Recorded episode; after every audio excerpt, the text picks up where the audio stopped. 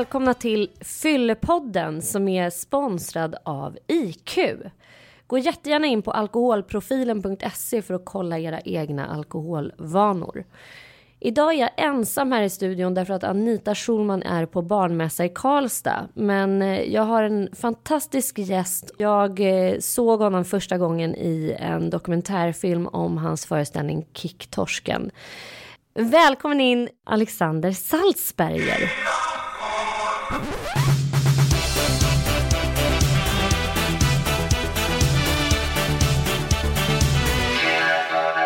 Välkommen till Fyllepodden. Tack så mycket Sanna. Tack Sa jag rätt nu? Ja, Salzberg. Ja, det är Salzberger. Ja, precis. Man, eller så här, man, man uttalar det salts nästan. Så man, eh, jag sa ju helt fel. Zalts, alltså det är som att det är T, men det är S-A-L-Z. Det är sån här judisk stavning. Salzberger. Salzberger. Ja. Det är roligt för att jag, vi har eh, av någon anledning haft gäster med lite krångliga efternamn att uttala. Och jag har sagt fel varje gång. Även denna. så är det. Du är i alla fall varmt välkommen till Fyllepodden. Vi är ensamma idag, du och jag. Eh, Anita Schulman brukar ju vara med oss, men hon är idag på någon slags barnmässa i Karlstad. Okej. Okay, ja. Så det blir vi. Oj, oj, oj. Och det blir jättekul att du är här, tycker jag. Eh, jag stiftade bekantskap med ditt ansikte när jag såg dokumentären Hette den till och med Kicktorsken? Ja, den hette Kicktorsken, en film om Alexander Salzberger. Mm. Och det var ju en sån här K-specialfilm på SVT. Och den, eh, den var fantastisk. Jag kände igen mig otroligt mycket. Trots att du kommer från en lite annan miljö än vad jag gjorde så är ju ändå liksom berättelsen om en uppväxt som präglas av alkohol och även i ditt fall våld men eh, det är ju sådär att eh, de här uppväxtskildringarna, att han ger, alltså man känner igen sig i dem om man har själv vuxit upp med stök av Ja, men precis. Och du berörde, eller den filmen berörde mig väldigt, väldigt starkt. Och kan inte du berätta om Kicktorsken? Det är ju en föreställning. Ja, precis. Eh, Kicktorsken är ju då en monolog som jag har eh, skrivit själv och regisserat och spelar i då. Och eh, den hade urpremiär redan 2012 faktiskt på Backa Teater i Göteborg. Eh, sen så spelades den två år på Dramaten och nu är den på Stockholms stadsteater. Eh, och det är en föreställning som är då liksom inspirerad av mitt egna liv. Eh, jag gjorde föreställningen under ett slags eh, temaår som vi gjorde på Backa Teater som handlade om missbruk. Och då var liksom hela huvuduppgiften var att prata med unga människor om det här på ett sätt som, ska man säga, som kändes icke förljuget, som kändes liksom transparent och, och som kände, kändes liksom kanske inte så tillrättalagt och plakat. Liksom.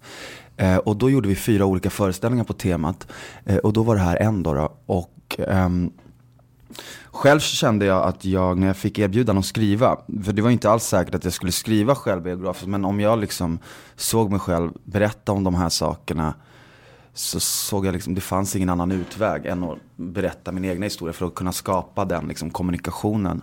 Eh, föreställningen eh, handlar ju då om den här kicktorsken då, som råkar heta Alexander Salzberger. Eh, och vi får följa liksom honom från hans uppväxt fram tills där han är idag. Eh, och det är en resa som, som börjar då med någon slags så här, eh, missbruk i familjen med båda hans då biologiska mamma och styvfar som är alkoholister. Och hur han själv försöker eh, dela med det och göra liksom någon form av revolt och bryta sig fri men hamnar liksom till slut i ett ännu tyngre missbruk själv. Men har också en otrolig framåtrörelse och en slags där maskrosbarns eh, urkraft. Så han skapar ju väldigt mycket grejer på vägen. Men sen är det det där med självhatet och självdestruktiviteten. Nu låter det ju väldigt tungt, men jag har alltså skrivit det här väldigt komiskt också. Det är en väldigt mörk komisk föreställning. Mm. Så att hela grejen är så här, den handlar ju om massa grejer. Den handlar om identitet, den handlar om, om manlighet, den handlar om klass och den handlar om, den spänner vitt. Alltså för mig är det så här, eh, jag tyckte bara hur ska jag kunna prata om om missbruksproblematik. För att för mig ligger det så nära också med identiteten och liksom det där innersta, självkänslan och allt det där. Och vem man är och vem man vill vara. Och hur man tacklar både framgångar och motgångar i livet. Och väldigt starkt också kring familj. Mm. Eh, det är väl det som är kanske hela grejen. Och I den här familjen råkar det vara så att det inbegriper då allt från missbruk till våld. Och men det känns, när sånt. jag såg i Kicktorsken, då kände jag så här, wow, därför att du är ju förhållandevis ung. Ja, jag, ändå lov att säga. Du jag, jag var 27 när jag skrev den. Ja, alltså, det var, precis. Ja, eller 26. 26 ja. Och jag tänkte när jag såg den här så här, wow, vilken insikt du har. Därför mm. att många som är 27, inklusive mig själv, jag kunde liksom inte ens riktigt se vad jag själv hade vuxit upp med. Jag glorifierade fortfarande mina föräldrar, satte dem på piedestal och sådär. Du är liksom brutalt ärlig och eh, har kommit till en väldigt stor insikt om hur din eh, uppväxt har påverkat dig och hur du har formats till människa eh, av det. Eh, hur, alltså hur fick du hjälp att komma till den här insikten? Är det någonting du helt har kommit på själv eller var det någonting som, fick du hjälp? Fanns det någon annan vuxen person som hjälpte dig till det? Um, jag skulle faktiskt säga att jag har haft um, väldigt bra flickvänner till exempel. Som jag har levt ihop med i perioder. Mm. Eh, min första riktiga liksom, tjej som jag hade fick jag när jag var i 19-20 års åldern. Och hon var, hon var lite äldre, jag var 8-9 år äldre. Men hon, eh, det var väl liksom där någonstans. För att man måste se helheten. Så jag, när jag var 19 kom jag in på scenskolan, eller 18-19 där. Då bodde jag fortfarande i Vällingby i Grimsta. Jag bodde 200 meter från mina föräldrar. Jag hade en relation med dem. Jag levde i det här som en slags norm. Um, att så, här, så som man förhöll sig till alkohol och drog, det, det, det, det är så man gör. Alltså det fanns inget annat. Och så, här, Eh, och så påbörjades en slags klassresa då, att jag kom in på scenskolan som är ett otroligt miljöombyte. Och jag var väldigt hungrig på det och såg liksom konsten eller kulturen som en slags eh, räddning. Eh, men i samma veva där så träffade jag en tjej som hade liksom en helt annan familjesituation. Um, och hon öppnade ju upp mina ögon. Liksom, hon var ju med, jag tog ju med henne ut till Vällingby och skulle hälsa på mina föräldrar. Hon bara, vad i helvete är det här liksom? Vad händer? Varför är de så fulla så att de, så att de liksom inte ens kan gå? Jag är här första gången. Nej, de är så, du vet, de är nervösa. Du vet, det, är så, det är klasskomplex och så. De, så Sen fick väl hon mig att börja liksom eh, dyka lite djupare. Och det ska man ju säga att jag har ju vetat om det här, liksom, att det har varit någonting fundamentalt fel i min familj eh, sen jag var liksom 12 i princip. När jag kände att jag började liksom skapa ett eget jag och en egen liksom reflektion. Men jag, liksom, mitt sätt att, att, att, att, bota det var ju genom självmedicinering då. Eh, I, i 12-årsåldern, alltså det var då jag började liksom, eh, röka hash och börja dricka sprit. Liksom. Ehm, och jag har ju liksom levt så större delen av mitt liv. Eh, men också på något sätt eh, det har varit en som en otrolig paradox. För att jag tror att så här, människor som har betraktat mig utifrån har liksom Jag har alltid haft det där, han är så intelligent och han är så begåvad och så kreativ. Eh, men också så liksom eh, Självhatande. Och jag tror att det är så här eh, det, det, finns olika aspekter av det. Alltså det finns en så här, där jag, jag växte upp i en familj där jag var väldigt obekräftad och liksom med mycket svek och mycket våld och en, en biologisk pappa som lämnade min morsa och mig när jag var tre månader gammal i hennes mage. Bodde 20 minuter ifrån mig och hörde aldrig av sig. Jag hade en annan familj och jag visste om det här. Liksom. Eh, och det är klart, det är ganska brutala alltså, svek som man börjar sitt liv med. Um, men sen också i senare ålder så var det ju som att så här, för man måste också prata om en slags konstnärsklyscha. Eh, och när jag då började med teater och såg då att så här, shit, där finns det ett rum eh, som jag känner igen mig. Jag känner igen den där destruktiviteten, jag känner igen det förhållningssättet till, till alkohol eller droger. Att, att det är någonting som man bedövar med och det är okej okay att ha minnesluckor och inte minnas vad man har sagt dagen efter. Det är så det är. Och, och då, det blev attraktivt för mig. Jag ska liksom inte sitta här och ljuga. Det var också en stor del av mig som drogs till det. Jag tyckte att det var attraktivt när jag var 18-19 år. Och nu i efterhand, du vet 11 år senare, så kan jag se på det. Det är klart att jag tyckte det teatern är ju för många ett eh, rum eller vad man ska säga. Det finns en viss kultur kring teatern och kring skådespeleriet där alkohol och droger på något sätt. Det har varit väldigt högt i tak i de rummen när det gäller nyttjandet av alkohol och droger. Ja, minst. Alltså vi har Torsten Flink, vi har Örjan Mm. Ramberg, alla liksom, många, många skådespelare har haft problem med the booze. Och eh, eh, jag menar journalistkåren har ju varit en annan sån kår där också har varit högt i tak. Eh, men och, som du var inne på där att det kunde vara någonting att det fanns en romantisering där hos dig och att det fanns ett sug efter det. Att det fan, var liksom högt i tak där. Ja. Men hur ser du på det idag? Nu när du är över 30 och har familj och barn och så här. Kan du tycka att det är nästan lite patetiskt? Ja men det är väl klart, alltså till en viss grad. Men det beror på vem och hur man pratar om. Alltså jag är inte så himla moraliserande och dömande person. Ehm, så patetiskt kanske, ett starkt ord men kanske, alltså för jag känner att jag, har en människa problem så har den ju problem. Jag tror inte att någon vill ha eh, problem med busen eller droger. Jag tror liksom att man måste tänka djupare än så. Och jag, det blir också en problematik som är så här att det blir någon slags så här, man ska så här slakta någon form av manssläkte. Eh, jag tycker att det verkar väldigt jobbigt och jag tänker att det är ju en svår miljö för människor med missbruksproblem. För det finns alltid någon att dricka med. Och det är väl så jag känner. Och jag, jag insåg väl till slut att ehm, ska jag jobba med det här och hålla liksom och funka och få familj och allt att funka så måste jag reglera mig själv och börja förhålla mig aktivt till det här.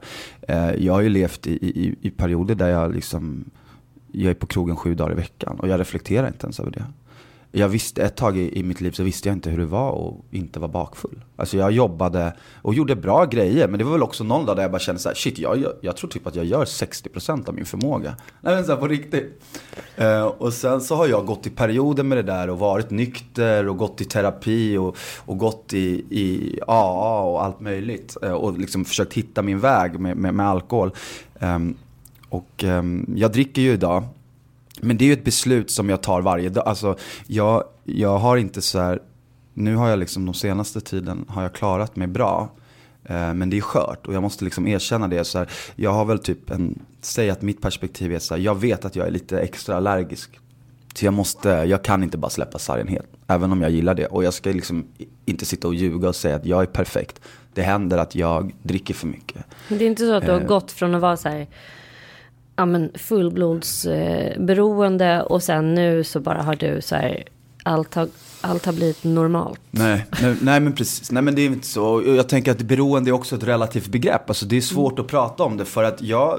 eh, Jag hade en terapeut som jag gick hos länge som jag tyckte väldigt mycket om. Eh, Och vi pratade i två år fram och tillbaka. Och det var liksom alla möjliga tester och på och där, där, där. Och, och så hade jag lite så här problematisk period ehm, för ungefär ett halvår sedan. Då ringde jag honom på direkten och sa det att så här, fan jag vet inte, jag är lite rädd nu och jag ska bli pappa och så och jag känner att jag håller på och nojar. Och så som jag har förhållit mig till allt det fina i, i, i liksom livet är att jag blir livrädd och måste förstöra det. För att det är det jag känner till. Liksom. Att, att ingenting får vara fint. Eh, Men då sa han det till mig, vilket var intressant. Han bara, nej men eh, jag ska säga så här, jag definierar inte dig som alkoholist. Men eh, du har ett otroligt behov av kontrollförlust och du bedövar din ångest med alkohol. Så mm. han bara, men jag känner att när jag sa åt dig att vara nykter ett år så klarade du det. Vilket jag var också. Um, men vad då alltså, det är en hårfin gräns tänker jag. Bara för att en psykolog, alltså han är ju inte med, han ser ju inte hela bilden. Jag sitter och pratar med honom men det är ju inte han som ska ta emot mig klockan fem på morgonen eh, när jag kommer hem och inte kan stå upp. Utan det är ju någon annan som gör det. Men jag tänker, det är väldigt intressant för i Kicktorsken, du, du berättar ju om din familj. och Den, den är ju klart dysfunktionell. Jo, den är på väldigt många sätt. ja. Ja. Men du lever ju nu ett liv Mm. eh, där du ganska nyligen har blivit pappa. Mm. Eh, och verkar leva, i alla fall det lilla jag har sett utåt, Mm. ett, så här, eh, ett, ett hederligt liv. Ett väldigt fint liv. Ja. Och det går bra för dig. Mm. Du spelar den här föreställningen som är så här otroligt älskad och sedd. Mm. Och har jag är på tv, jag skriver. Du är på tv, du skriver. Som ja, att det jag... skulle vara måttet på framgång. Exakt, lycka, då är man bra. Det ser, nej men vadå, det är väl fantastiskt att ha liksom regisserat och skrivit en pjäs som bara är så här älskad och sedd och få, du får kliva upp på Dramaten och ja. spela den. Jag är ändå nyfiken på hur du har kunnat göra liksom goda val i livet. Du, du pratar om ett självhat och det tror jag är rätt vanligt om man har vuxit upp i den där typen av dysfunktionella miljöer att det präglas in i en när man är väldigt liten. Men du har ändå gjort massa goda val och du beskriver dig själv som ett maskrosbarn. Mm. Kan du inte berätta, vad är ditt tipset från coachen? Hur gör man för ja, men... att bli en Åh, lycklig människa? Det där är så himla bra och intressant fråga på riktigt om man börjar gå liksom djupare i den. Eh, för att um, jag är väldigt upptagen av den frågan just nu. För att jag tänker ju själv då, eftersom du säger, eftersom jag själv har blivit pappa och så här. Vad är det man liksom ger till nästa generation? Och... Det finns folk som har haft bättre förutsättningar än mig, som jag växte upp med, som det har gått mycket sämre för. Um, och det kanske kan handla om slumpen på ett sätt. Att man så här, vid ett specifikt tillfälle så kanske det var en, en, en regissör eller någonting som såg någonting. Som, sådde, som sa så här, nej men du är en talang, du har någonting. I mitt fall var det ju så att när jag var 15 år så eh, jobbade jag med regissören Daniel Fridell och han eh, bekräftade mig väldigt eh, hårt då och jag blev helt tagen, för jag hade liksom inte alls någon tanke om att jag skulle hålla på med skådespeleri. Det var han som liksom såg det. Hur kommer bara, det sig? Kan du berätta ja, om hela ja, men det är väldigt historien? roligt så här. Um, jag var ju då så här, eh, jag gick i högstadiet och var någon form av så här, eh, klassens tuffa kille liksom. Och jag, höll på, jag spelade fotboll på elitnivå faktiskt, så det var det jag tänkte att jag skulle göra. Samtidigt så hade jag börjat liksom intressera mig för hash och tjejer och sånt där. så att eh, det var lite så split där. Men eh, då kom det ett castingteam från Sveriges Television nu till vår skola och de eh, letade efter människor med annat utseende än svenskt då, vad det nu är. Eh, och uppe i skolans bibliotek så gjorde castingteamet sig hemmastadda, så en efter en fick man komma in och säga vad man hette då. Och jag var inte alls sugen på att vara med i någon tv-serie eller hålla på med teater. Jag tyckte det var rätt fjolligt. Så här. Men jag gillade ju det här med att liksom driva med folk, gå in i olika karaktärer och provocera. Så jag gick in där i, i biblioteket och sa så här, Tjena kompisar, jag heter Lamin. Eh, jag är en gambiansk kille som älskar att sjunga karaoke.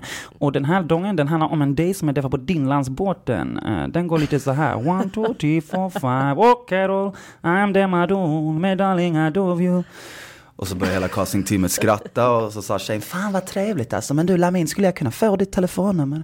Jag bara, ej, det är bara att ringa 112. Så gick jag därifrån, lite sådär skönt avslappnad.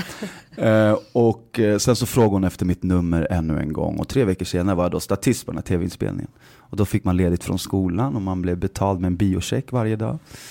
Men där någonstans så tyckte jag att det var lite så här, fan det här är lite roligt. Så här. Och då såg eh, Danne Fridell det. Så sa han det innan en tagning. Fan har du hållit på med teater eller sådana grejer förut? Jag bara, vad? Tror jag är bög eller gå härifrån? Så här. Jag ska bli fotbollsproffs. Han bara, nej men fan du behöver inte spela Allan Ballan. Alltså, jag, jag gillar din blick brorsan. Alltså, du, du har bra energi. Sök teaterskola. Då var jag som, va? Teaterskola? Jag? Nej, nej, nej. Sen gick jag ändå hem och tänkte så här, fan det här med teaterskola. Ja, Okej, okay, men tänk om jag är bög? Ja, vi kör i alla fall, skitsamma. Det får, det får, det får gå som det går. Så, du vet, kom jag in där på teatergymnasiet och bodde där i Vällingby och då liksom, jag köpte hela paketet så jag jag trodde man skulle klä sig på ett speciellt sätt i stan så jag hade ju så här, det fanns liksom så här, den här tuggarstilen i Adidas byxor och, och hoodie. Eller så var det Canada och Västeråsa skjorta och så här rutiga byxor och prata så här fin svenska så här. Så jag köpte ju hela det paketet. Det var ju bara det att alla blev helt chockade där ute i Vällingby när de så här, Helt plötsligt kom jag med så här stort afro, rosa skjorta och kanadagåsväst och bara Hallå grabbar, eh, jag går teatergymnasium. Och de bara shit, alltså, han har fått värsta haschpsykosen den där killen. Alltså, han är knas. Uh, och de andra i skolan trodde liksom på något sätt att jag var en så här skum adopterad kille från Lidingö. Så det var ju väldigt roligt liksom. Eh, det här, mycket av det här har jag skrivit om i Kicktorsken. För det är också så här, för mig, det, det på något sätt min uppväxt har liksom slog an i mig. Det var ju en slags otrolig så här, identitetssökande, men, eh, eh men en, en, en otroligt identitetssökande människa. Och jag har liksom gått in i alla de här olika rollerna. Så att när jag var liksom tonåring, jag, jag bytte liksom identitet på riktigt. Typ varannan vecka. Och det var ju ganska så radikalt. Det kunde ju vara så här, alltså lyssna, jag, jag är muslim grabbar, så att jag fastar och du vet, prata inte om kvinnor nära mig. Och sen två veckor senare bara, fan jag är ravare, ska vi tagga till Docklands eller? Och du vet, käka E och må bra, eller så här. Varför tror du att du blev så där extrem i ditt identitetssökande? Jag tror att jag längtade efter ett sammanhang väldigt mycket. Eh, och det är jätteroligt och också lite sorgligt. Men vad fan, det har gjort mig till den jag är idag. Och jag känner mig så här väldigt stärkt av det. Jag känner mig som många olika personligheter i en. Och det är ju någonting som jag har kunnat också använda mig av i, i min föreställning. Så den, jag tror att anledningen till att den har funkat så bra, det är för att jag vet att så här, människor som kanske är uppvuxna liksom i överklassen på Östermalm. Och de kan känna igen sig i det här. Och även de här kidsen i Rinkeby. Eh, och det är därför det också är svårt att prata om sådana här ämnen på ett icke-komplext sätt. Förstår du vad jag menar? För att det som går in i oss, det är inte så här, ja men vi vet att det där är dåligt och det, det vet vi. Mm. Man kan liksom inte underskatta människor. Så därför finns det nog ett starkt behov av att prata om sådana här saker på ett inte så tillrättalagt sätt. Som inte riktigt har något facit på vad som är rätt eller fel. Um, men ja, Sen har ju det med att söka sig till olika grupper, det var ju också väldigt skönt. För att jag har ju hela tiden levt väldigt flyktigt. Eller gjorde ju det då. Och det funkade ju bra med mina intressen då som var liksom alkohol och droger. Eh, för att det gick ju att komma in. Det fanns ju alltid olika sammanhang som man kunde vara inne i ett par månader och tuta och, och, och gasa och sen bara dra. Som skapade någon slags kameleontfigur som är väldigt märklig.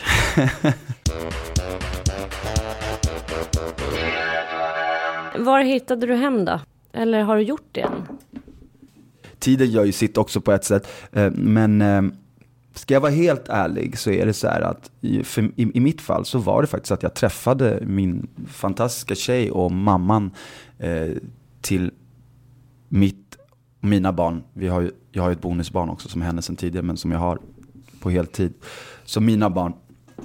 Eh, och eh, jag inser att jag är otroligt lyckligt lottad. För att um, det var ingen självklarhet. Uh, men jag hade tur att träffa en person som fick mig att tycka om mig själv. Och det visade sig vara nyckel till så saker som absolut inte har funnits där tidigare. Som till exempel konsekvenstänk. Och um, ja, att inse att jag faktiskt inte är en destruktiv person. Uppenbarligen inte min goda vän Joel Kinnaman, nu kommer lite skvaller men vi hade en diskussion då så sa jag det så här, ah, men jag har ju varit så jävla destruktiv genom alla åren. Och så han bara, jag måste bara säga en sak till dig Alex. Alltså jag har aldrig sett på dig som en destruktiv människa. Han bara, jag vet hur du har levt. Men jag har alltid tänkt, varför är han så taskig mot sig själv? Han bara, jag är liksom verkligen beundrat dig för att du har haft en sån otrolig styrka eftersom jag känner till din uppväxt och din bakgrund. Men fan, det är svårt. Det ena behöver inte utesluta det andra, men någon, någon, någon gång får man kanske nog av det andra. Mm. Jag gillar att du säger det, att det, det här är, så, det är mycket mer komplext än så. Det är inte antingen eller. Sen är vi jag är ju ute och föreläser en hel del om hur det är att vara anhörig till någon som har alkohol eller drogberoende. Men då, då den, den vanligaste så här, tycker jag, missföreställningen om, om människor som är beroende, det är att man liksom bara ser ett beroende. Man ser inte mm. en hel människa. Exakt. Eh, och det är ju liksom inga andra sjukdomstillstånd när man ser nej. så. Man ser ju inte cancer när man nej. ser en kvinna med bröstcancer. Utan det är ju så här, åh nej, en pytteliten del av henne mm. har drabbats av den här ja. åkomman som vi hoppas kunna avlägsna. Ja. Men när det gäller beroende och psykisk ohälsa, då är det liksom, då ser man bara det. Då kan man inte mm. vara någonting annat. Ja, det är väldigt bra formulerat. Och det, det tycker jag är helt, alltså så är det ju inte. Eh, och det vet ju alla vi som lever runt det här och mm. kring det här, att det är så mm. mycket mer än så. Och att det finns såna enormt moralistiska attityder just kring de här tillstånden. Det är fruktansvärt tycker jag. Det är, det, är liksom, det är ett jättestort samhällsproblem tycker mm, jag. Det det. Många säger att missbruken är ett stort samhällsproblem. Men jag skulle säga att det är stigmatiserandet av missbruket som är ett stort Mm, samhällsproblem. verkligen, jag är beredd För mig handlar det om en slags inställning till människor som uppenbarligen behöver hjälp. Eh, Att antingen så bestämmer man sig för att slå på dem ännu mer eller så hjälper man dem faktiskt. Mm. Eh, Och det tycker jag är skrämmande. Jag tycker verkligen det. Eh, Jag tackar liksom någonting högre att, att jag har fått hjälp och att jag har liksom haft styrkan själv att kunna förändra mitt liv. Men det är ju inte en realitet för alla. Jag har ju andra familjemedlemmar, syskon och sånt som absolut, de är på en helt annan sida. De är, det är liksom, Jag tänkte faktiskt komma till det. Hur ser din relation ut i din ursprungsfamilj idag? Alltså träffar du dem? Vet, vad tycker de om ditt projekt Mm. eh, Kicktorsken? Om man börjar då med min mamma. När jag skrev Kicktorsken så hade jag inte träffat min mamma eller då styvfar som jag är uppvuxen med sedan jag var fyra på sju år. Och min eh, biologiska pappa hade jag träffat, alltså träffade för första gången när jag var 25. Ett år senare skrev jag pjäsen. Slutet av pjäsen handlar om det mötet. Hur vi får kontakt och försöker liksom vara far och son efter 25 år. Och vad ska man säga? Eh, jag har träffat min mamma nu. Eh, två gånger sedan föreställningen hade premiär. Eh, that's it. Det är inte så mycket mer. Min styvfar har jag inte träffat. Nu är det snart tio år. Min biologiska pappa har jag ingen kontakt med. Vi bröt kontakten på grund av föreställningen tror jag. Ehm, eller det är i alla fall vad han sänder ut. Jag vet inte. Han eh, verkar inte så intresserad av att prata med mig. Vissa syskon har jag otroligt bra kontakt med. Hur många syskon har du? Eh, Jag har sju stycken halvsyskon allt som allt. Eh, Så jag har inga helsyskon. Jag har en lillebror som jag är otroligt tajt med. Vi växte upp tillsammans. Ehm, Och vi delar varandras syn på hur vår uppväxt har varit. Sen finns det två andra systrar där som har opponerat sig mot det vi har konfronterat föräldrarna med. Nu för en vecka sedan kom den äldre systern då av de två och sa att fan, jag börjar förstå att du hade rätt i allting du har sagt om våra föräldrar och min uppväxt. Jag minns ingenting av min uppväxt och det börjar komma upp nu. Hon är 28. Hon bara, jag har insett att jag, jag går igenom en slags kris för att verkligheten och min uppväxt börjar komma ikapp mig. Jag visste att hon skulle komma. Jag hade inte pratat med henne på flera år. Hon var väldigt arg på mig för att jag skrev den här pjäsen och tyckte att det var liksom eh, moraliskt förkastligt. Men problemet är att varken hon, någon, alla som har fördömt det, de har inte sett den. Och det är ju faktiskt så här, för att nu sitter vi så här, eh, det är intressant att prata om eh, den här föräldrasituationen. Jag inser att det är liksom medialt intressant. Men sen är ju inte det, jag menar föreställningen handlar ju om mig mest. Mm. Och den som framställs i sämst dagar är väl jag själv.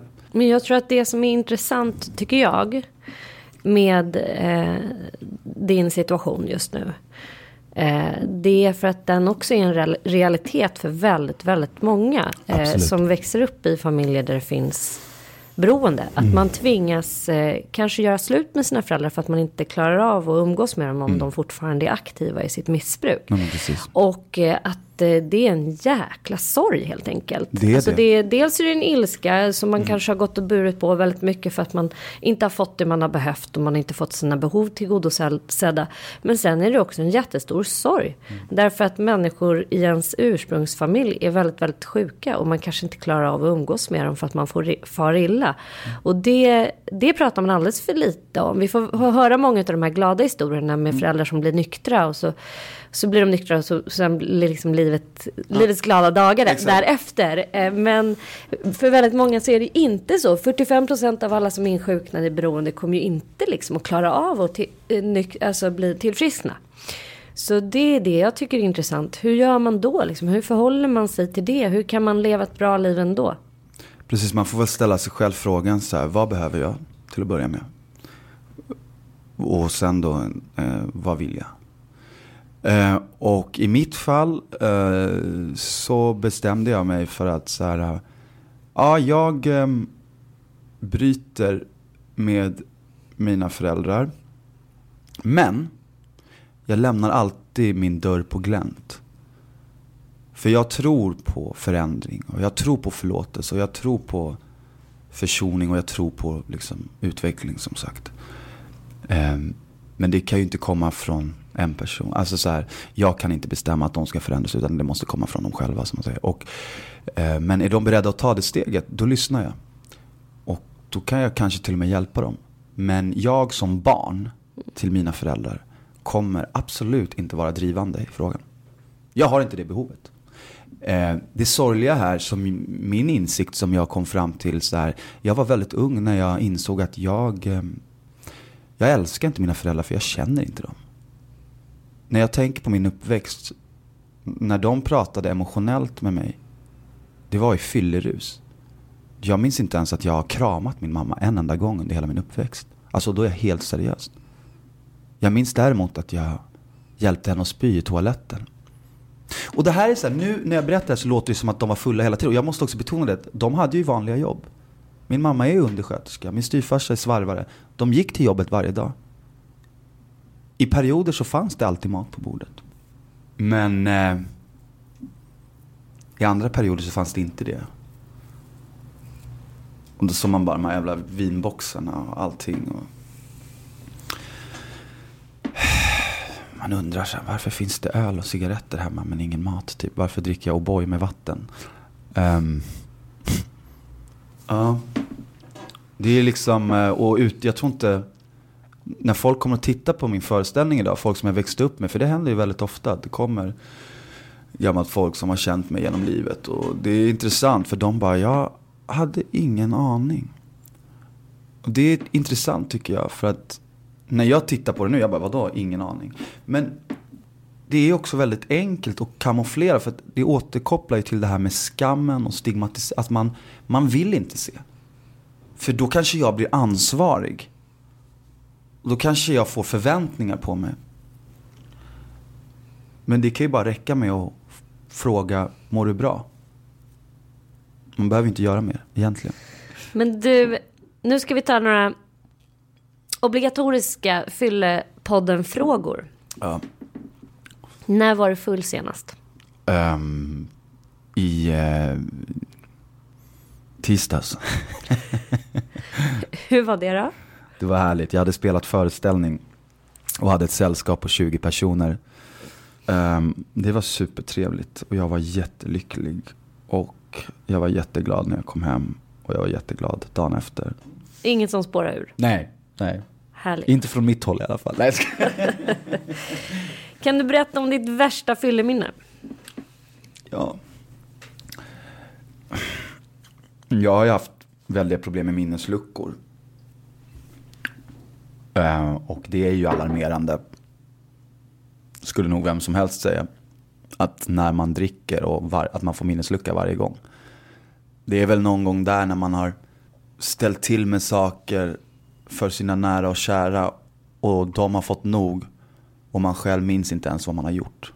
Och så ska man bära det. Eh, det är eh, horribelt, ska jag säga. Smärtsamt. Vi var inne på det förut också, men hur ser din relation till alkohol ut idag? Alltså rent konkret. Ja men den, den, är ju, jag tycker ju om alkohol. Eh, men jag som jag säger, alltså jag, jag försöker att inte göra det till en centerpunkt i mitt liv. Eh, och, och, gör jag inte det så funkar det. Men större delen av mitt liv har det varit en centerpunkt. Alltså hela mitt liv har ju handlat om när kan jag dricka? För att det är en sån uppväxt jag kommer ifrån. Jag så, så fort mina föräldrar inte jobbade, det var ju så här, men då dricker vi. Det var ju, jag, jag såg inte så många kompisar och så, utan jag såg mest ett umgänge med en ölburk eller en en bib. Mm. Nej, men så, här, så det är liksom det väsentliga för mig. Det är så här, det måste finnas andra saker som är centrala i mitt liv. Och det finns det idag. Och därför så har jag en väldigt positiv känsla. Tack snälla du för att du kom till Fyllepodden. Oj, tack själv Sanna. Väldigt spännande samtal. Om ni själva är nyfikna på era egna alkoholvanor så kan ni gå in på www.alkoholprofilen.se. Vi hörs igen om två veckor.